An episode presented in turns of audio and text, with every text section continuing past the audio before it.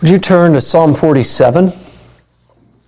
Psalm 47 will be our text this evening.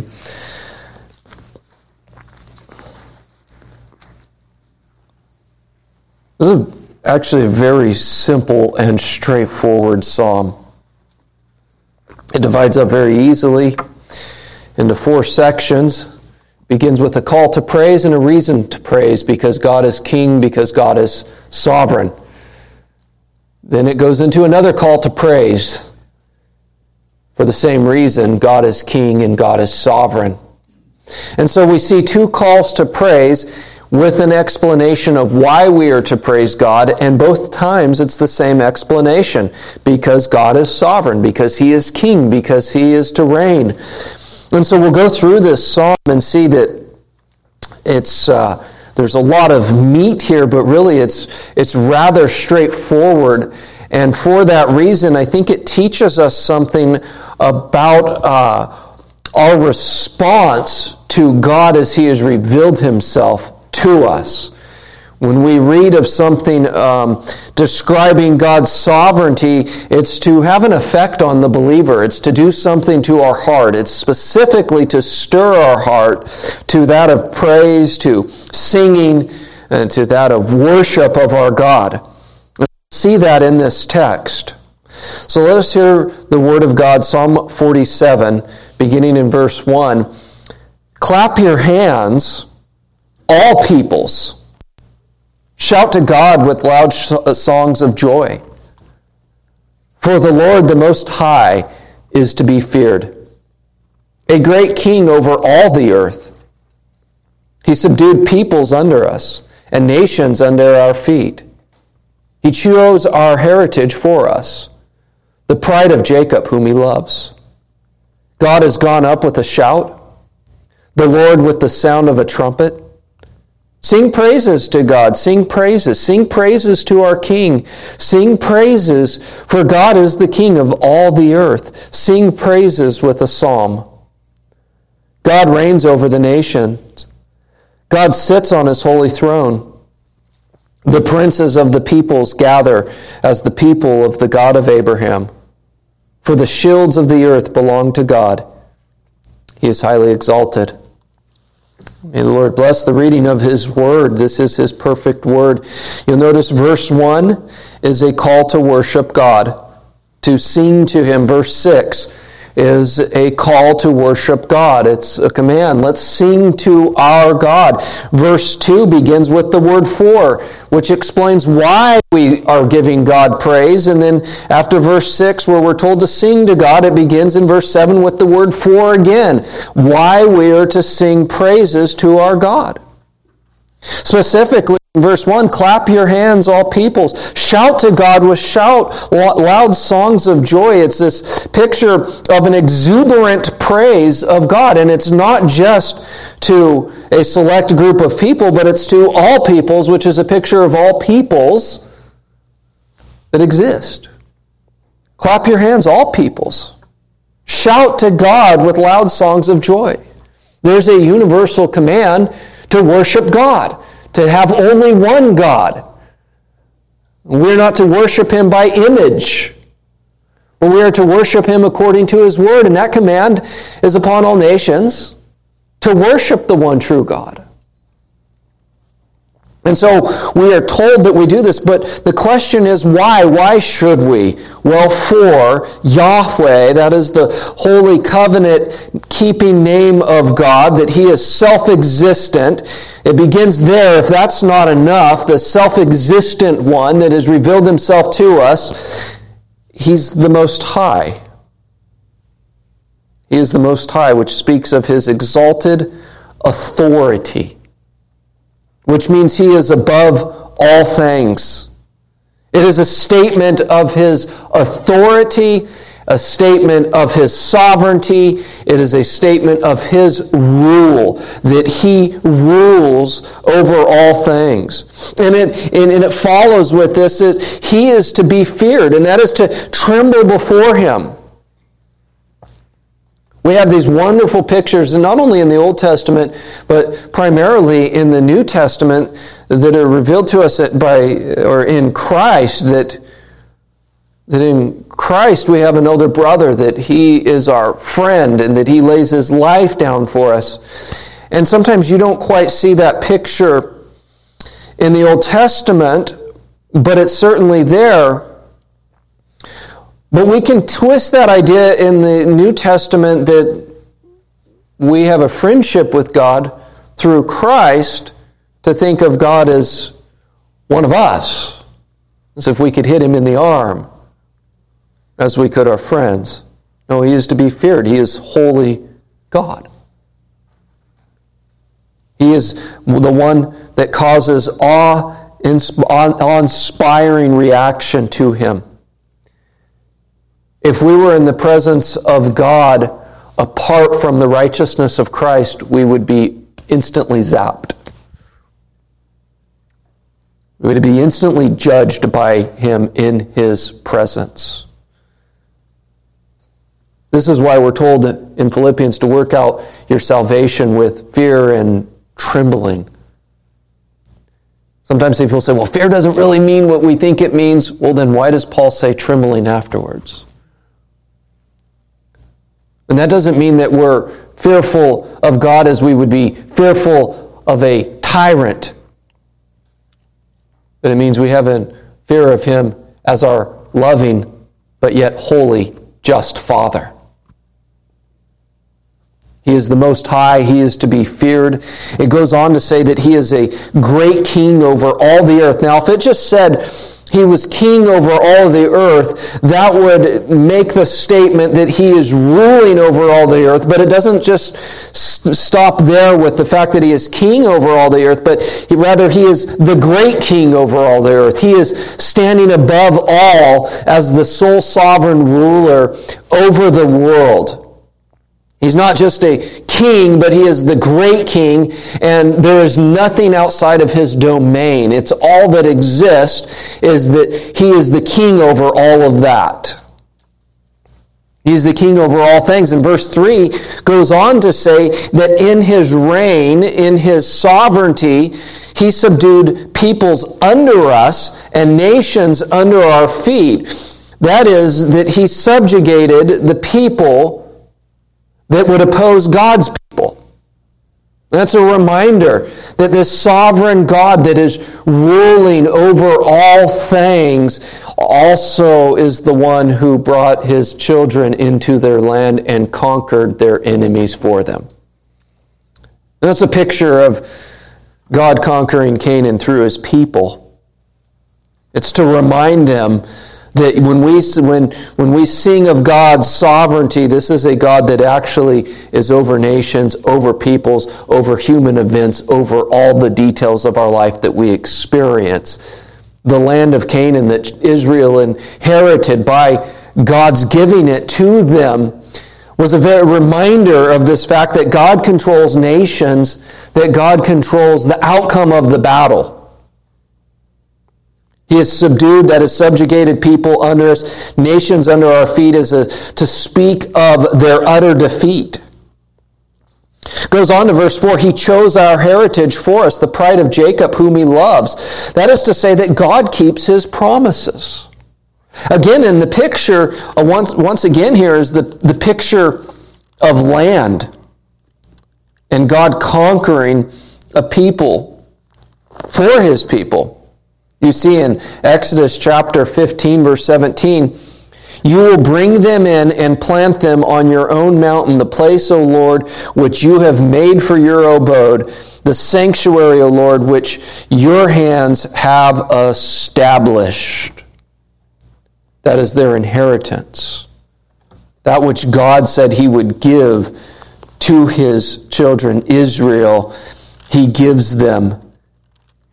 He subjects their enemies under their feet, and then he chooses their heritage, which is the land they receive. This is a statement to say, God is good on his promises.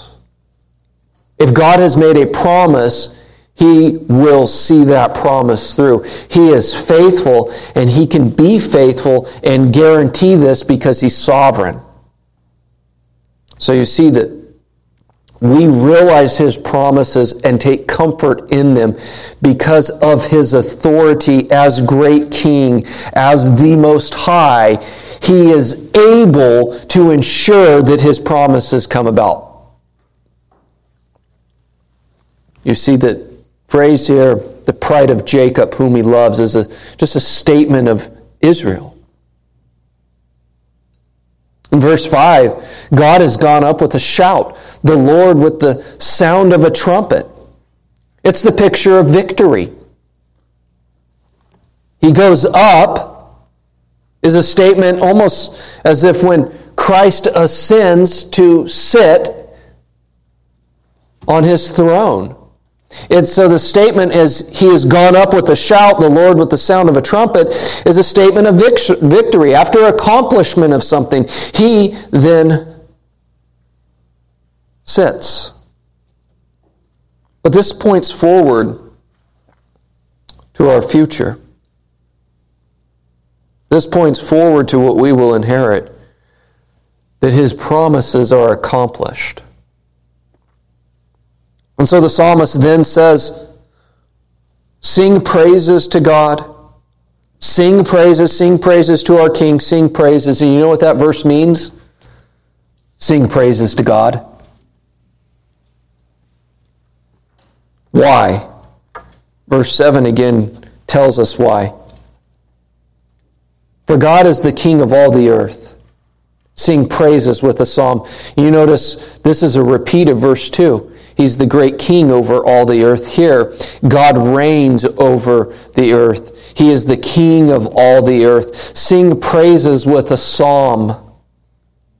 Verse 8 speaks of his active reign. God reigns over the nations. That means he's actively right now over the top of all nations.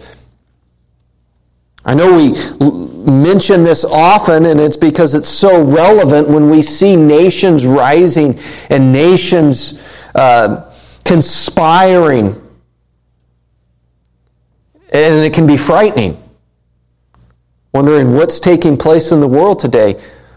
I don't exactly know, but I know this is that God is actively reigning over the nations right now.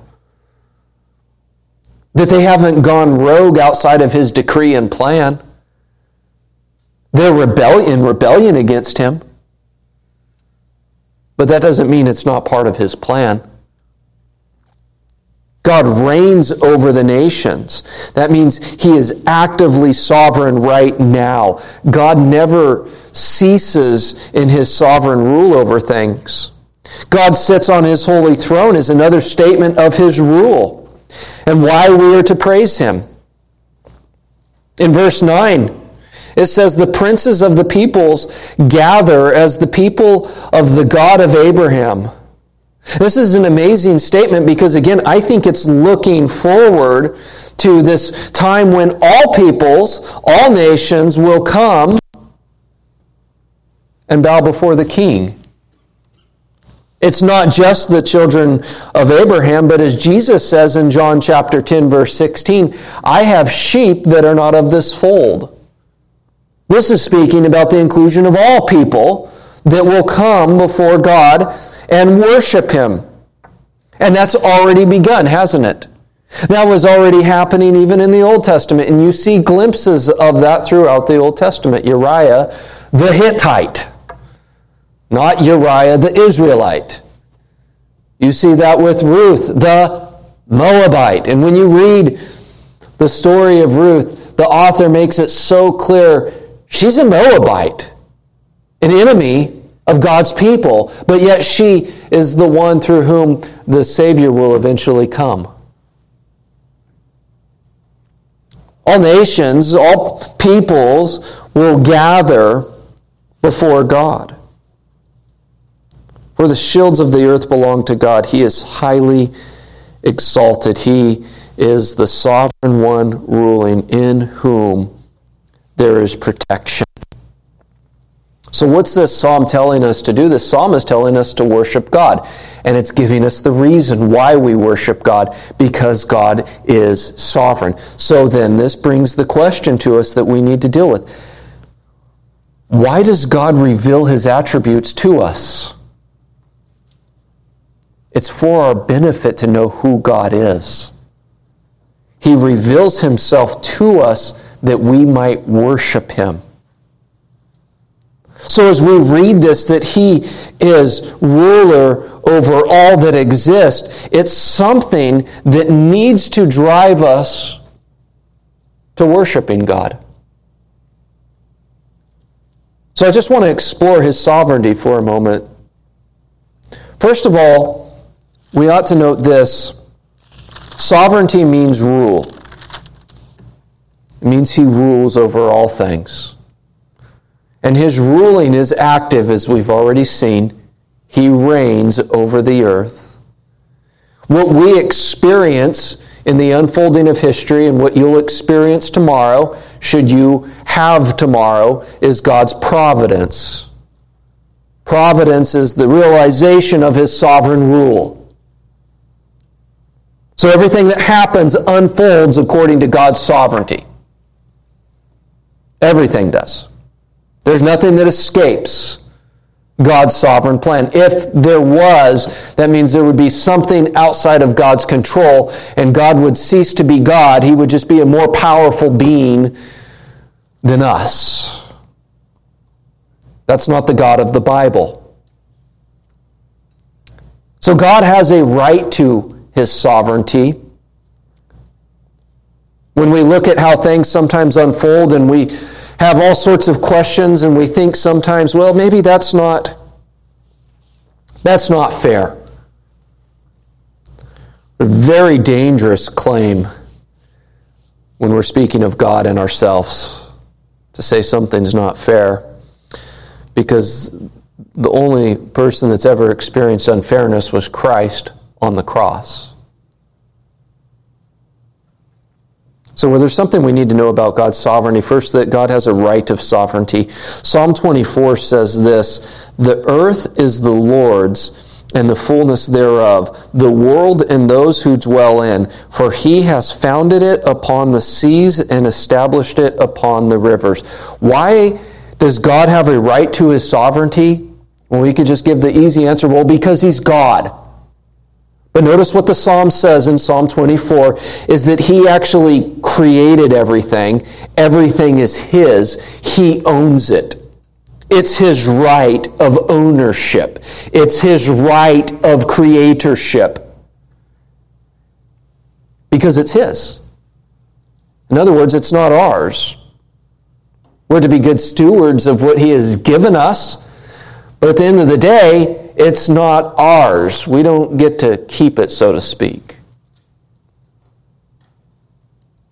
There's another thing about this as we consider his sovereignty, and that is how he executes his sovereignty. In Psalm 97, we see he executes his sovereignty in this way. Psalm 97, verse 2. Righteousness and justice are the foundation of his throne. Now, you notice the connection here between sovereignty and his throne. If sovereignty means that he rules, and we have the picture here of him sitting on a throne, that is the place of ruling, that is the place of executing his sovereignty. What do we know of his sovereignty? Well, righteousness and justice are the foundation of it. God is always just. God is always righteous. He never ceases to be that. So when God rules, when God is reigning, which God is always reigning, it is always on that foundation of justice and righteousness. And not according to our standard of righteousness and justice, but according to a holy God who can be nothing but righteous and just. Is there anything that God can't do? God cannot act outside of his character and nature.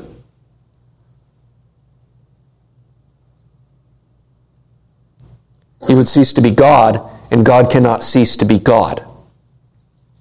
He is. He never ceases to be righteous according to his perfect, holy, moral standard. It is who he is. God is righteous. God is just. He's not part righteousness. He's not part just. He is. He is a just and holy God. Just as we say God is love, God is righteousness. His attributes are who he is. There's something else here. As we think of this, not only does he have a right to sovereignty, and the foundation of his sovereignty is righteousness and justice, he's not accountable to you or I.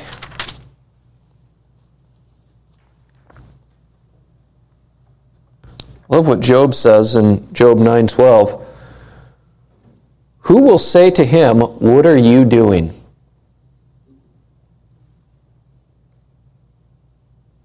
Think about that from Job for a second. If you've suffered in life, you know what suffering's like then. Job has suffered tremendously. Lost everything. Lost his health. His wife tells him, curse God and die.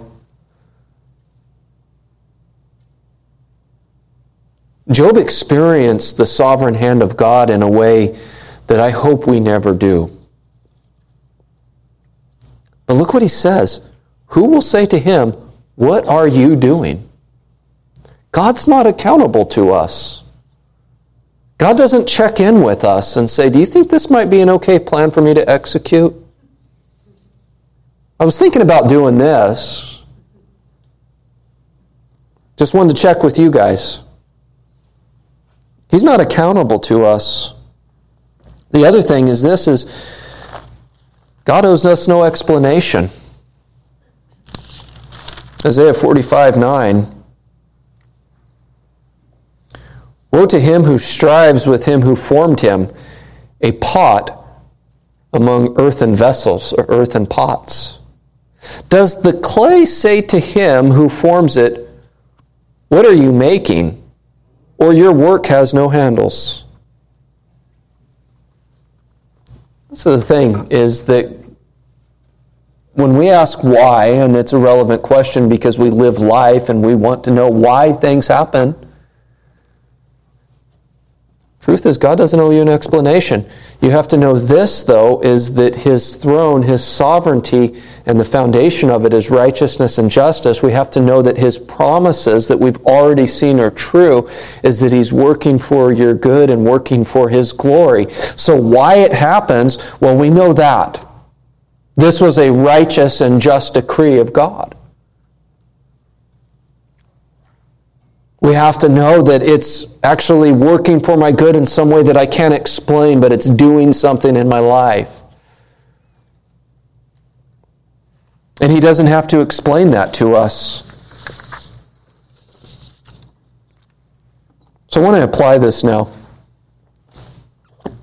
The first thing is this, is as we think of God's sovereign rule, Christ is the fulfillment of Psalm 47. He's our conquering king. And you think about when he rode in to Jerusalem on a donkey representing peace, what did they do? It elicited singing in him. They were in the presence of their sovereign king, and what did the people do in the presence of Christ? They sang to him, Hosanna. They recognized their king. And in the presence of their king, it drove them to worship. Just as we're told, we are to worship. Look at what we're told of Christ. In Hebrews chapter 1, verse 13, and to which of the angels has he ever said, sit at my right hand until I make your enemies a footstool for your feet? He never said that of angels. He says that of his Son, who is the ruling and sovereign king. And so as we come into the presence of Christ, what should that elicit from our lips? Sing praises. Sing praises to the King. Sing praises to our God. If you are in Christ, may Christ elicit praise from your lips even now. You see, the sovereignty of God, according to this psalm, is a cause of worship and praise. And so as we think about the sovereignty of God, rather than it being a point of confusion for us and us trying to figure out, well, if God is absolutely sovereign and I'm making choices and how does that all work together, it's actually to be a source of praise from our heart, that God is sovereign, that God is king, that God is ruling. And if it's not that, then we're missing why God has revealed this. Psalm 96 says, "Oh, sing to the Lord a new song. Sing to the Lord, all the earth. Sing to the Lord. Bless His name. Tell of His salvation from day to day. Declare His glory among the nations, His marvelous works among all peoples. For great is the Lord, and greatly to be praised. He is to be feared above all gods. For all the gods of the peoples are worthless idols, but the Lord made the heavens. Splendor and majesty are before Him. Strength and beauty are His sanctuary." We're to praise the Lord for who He has revealed Himself to be. And the picture of Psalm 47 is this exuberant praise, and it's repeated that we're to clap your hands and to shout to God with loud songs of joy. Why? Because there's a victory that we have in God. You know, I think of this iconic picture, and perhaps you've seen it, but it's Winston Churchill. And he's standing in Whitehall Palace on May 8th of VE Day. And he's standing there, and there's just a throng of people below him, and they are exuberantly cheering because the war was over. They experienced victory.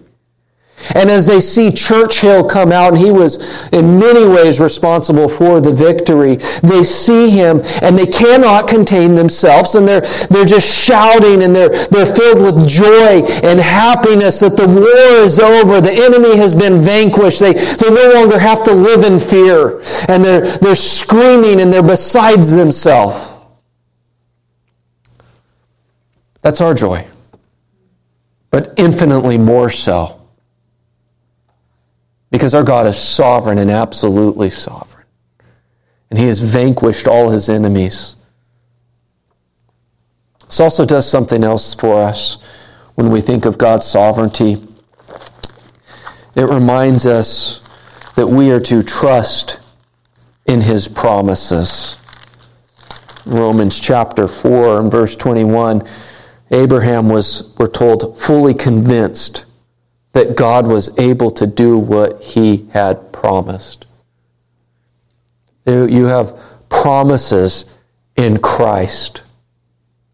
The reminder that God is sovereign is a reminder for us that we can trust in our God. That we can trust that He will do what He has promised to do. It's hard to trust anything or anyone these days, isn't it? Just like a year ago, I was buying all sorts of vitamins so you stay healthy. Then I read a report that, well, you can't trust vitamins because of these things might be in them. I can't even trust vitamins. You can trust God, who is sovereign. As He gave His children the land, He's giving us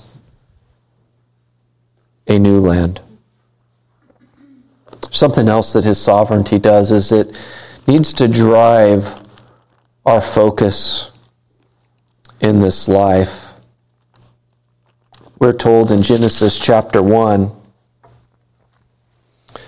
verse 26, "Then let us make man in our image, after our likeness, and let them have dominion over the fish of the sea, and over the birds of the heavens, and over the livestock, and over all the earth, and over every creeping thing that creeps on the earth."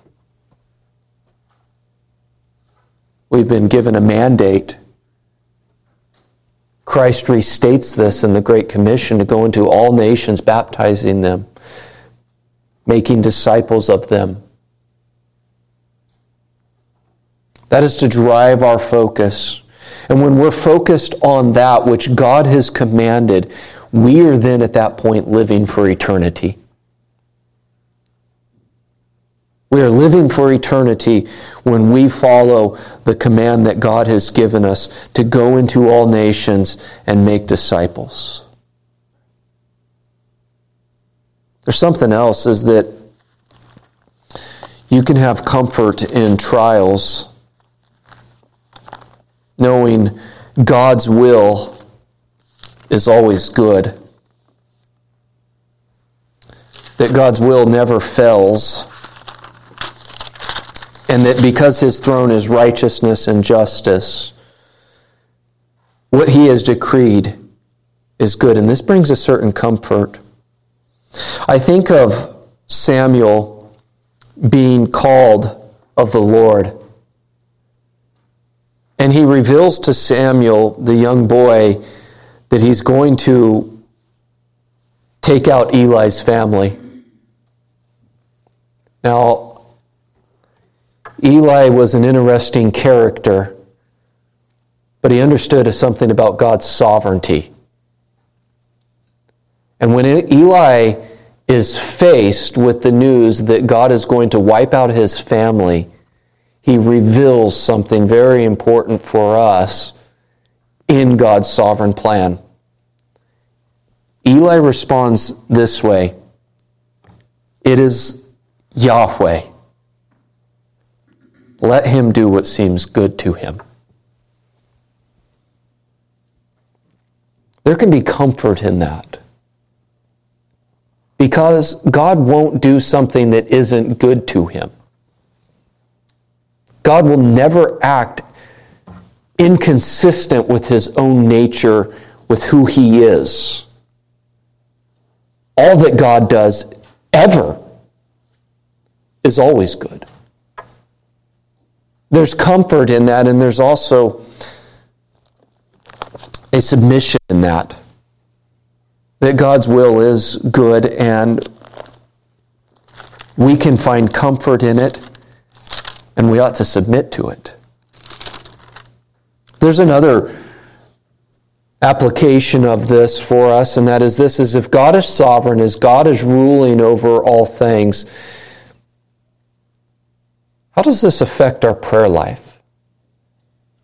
You know, because sometimes people will say something like this: well, if God is sovereign, and God has decreed everything that has taken place and will ever take place, and God is immutable, then whatever takes place is going to take place. So whether I pray to God or not doesn't change God's will.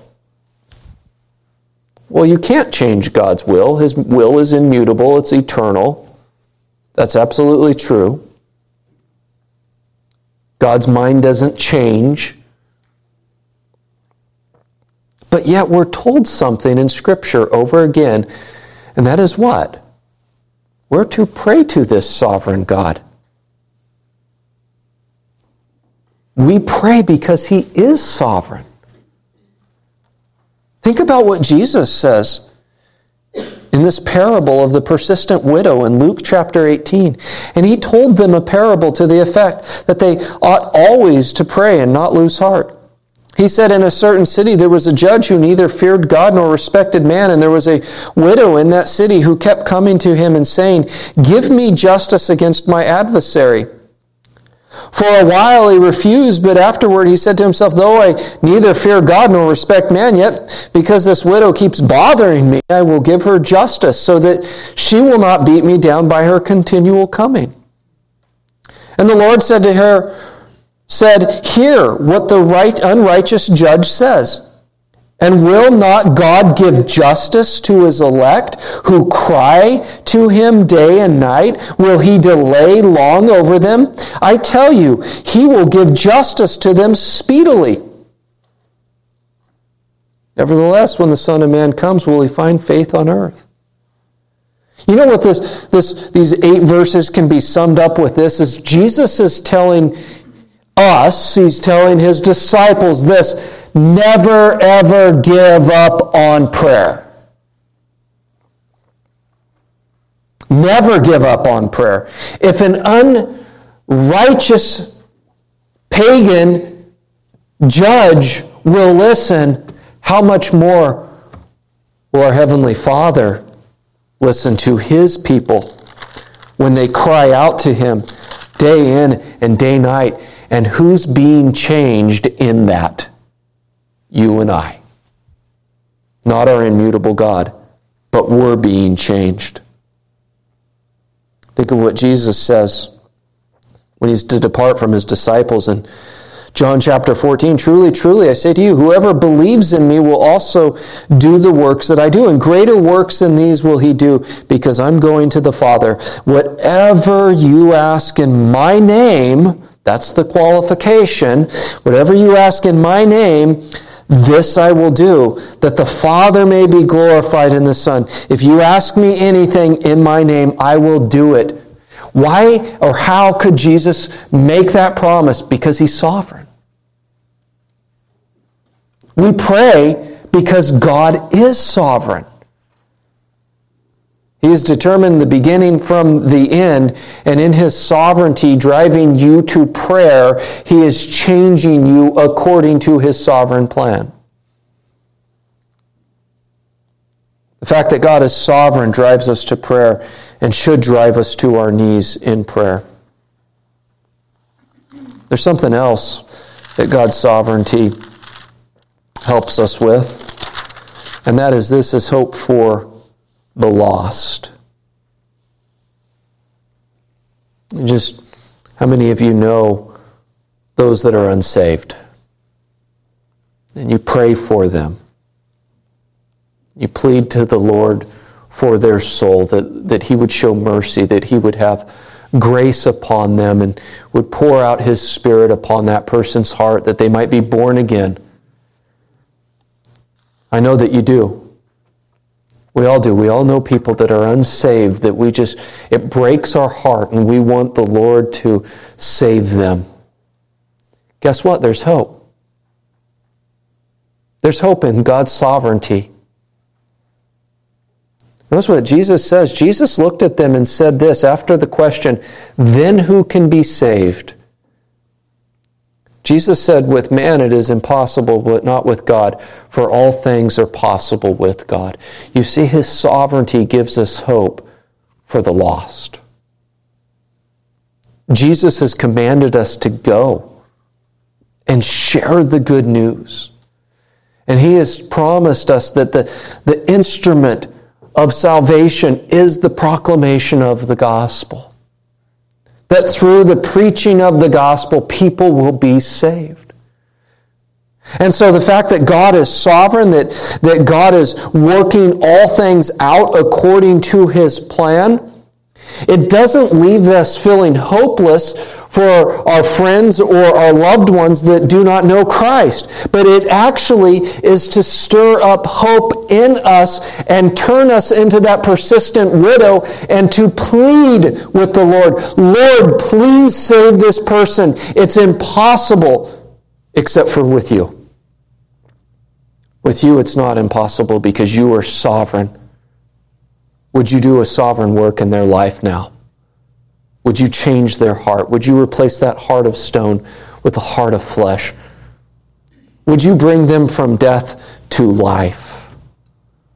Lord, my lips fail, but you are sovereign and can work with me. You can bless the means that I use in sharing. Would you do that, Lord? You see, if God wasn't sovereign, what hope would we have for the lost? If God wasn't completely and absolutely sovereign, we wouldn't have hope for our lost friends. And guess what? If God wasn't sovereign, we would have no hope for our own salvation. Everything goes away with that. God's sovereignty is an means of comfort for us. And we could go on enlisting ways. But these few ways here that we have listed here tonight ought to drive us back to what the psalmist tells us in light of God's sovereign rule. And that is this: sing praises to God. Sing praises sing praises to our King. When you see King, you think our sovereign God. Sing praises.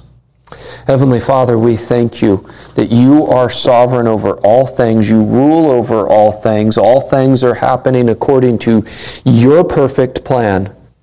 And we thank you for your perfect plan in sending your Son, whereby we would receive salvation in him. We thank you for the comfort we have from knowing that you are sovereign, that the world's not just a chaotic mess, but actually things are happening according to your plan. Even when we don't understand it, even when we're uncomfortable, we know that you are sovereign. You are our God. And you have made yourself known to us, revealed yourself to us as our sovereign God, and you have revealed yourself to us in our sovereign King, the Lord Jesus. We pray for comfort even this evening. We pray for our trust to grow, knowing that you are our sovereign God. It's in Jesus' name we pray. Amen.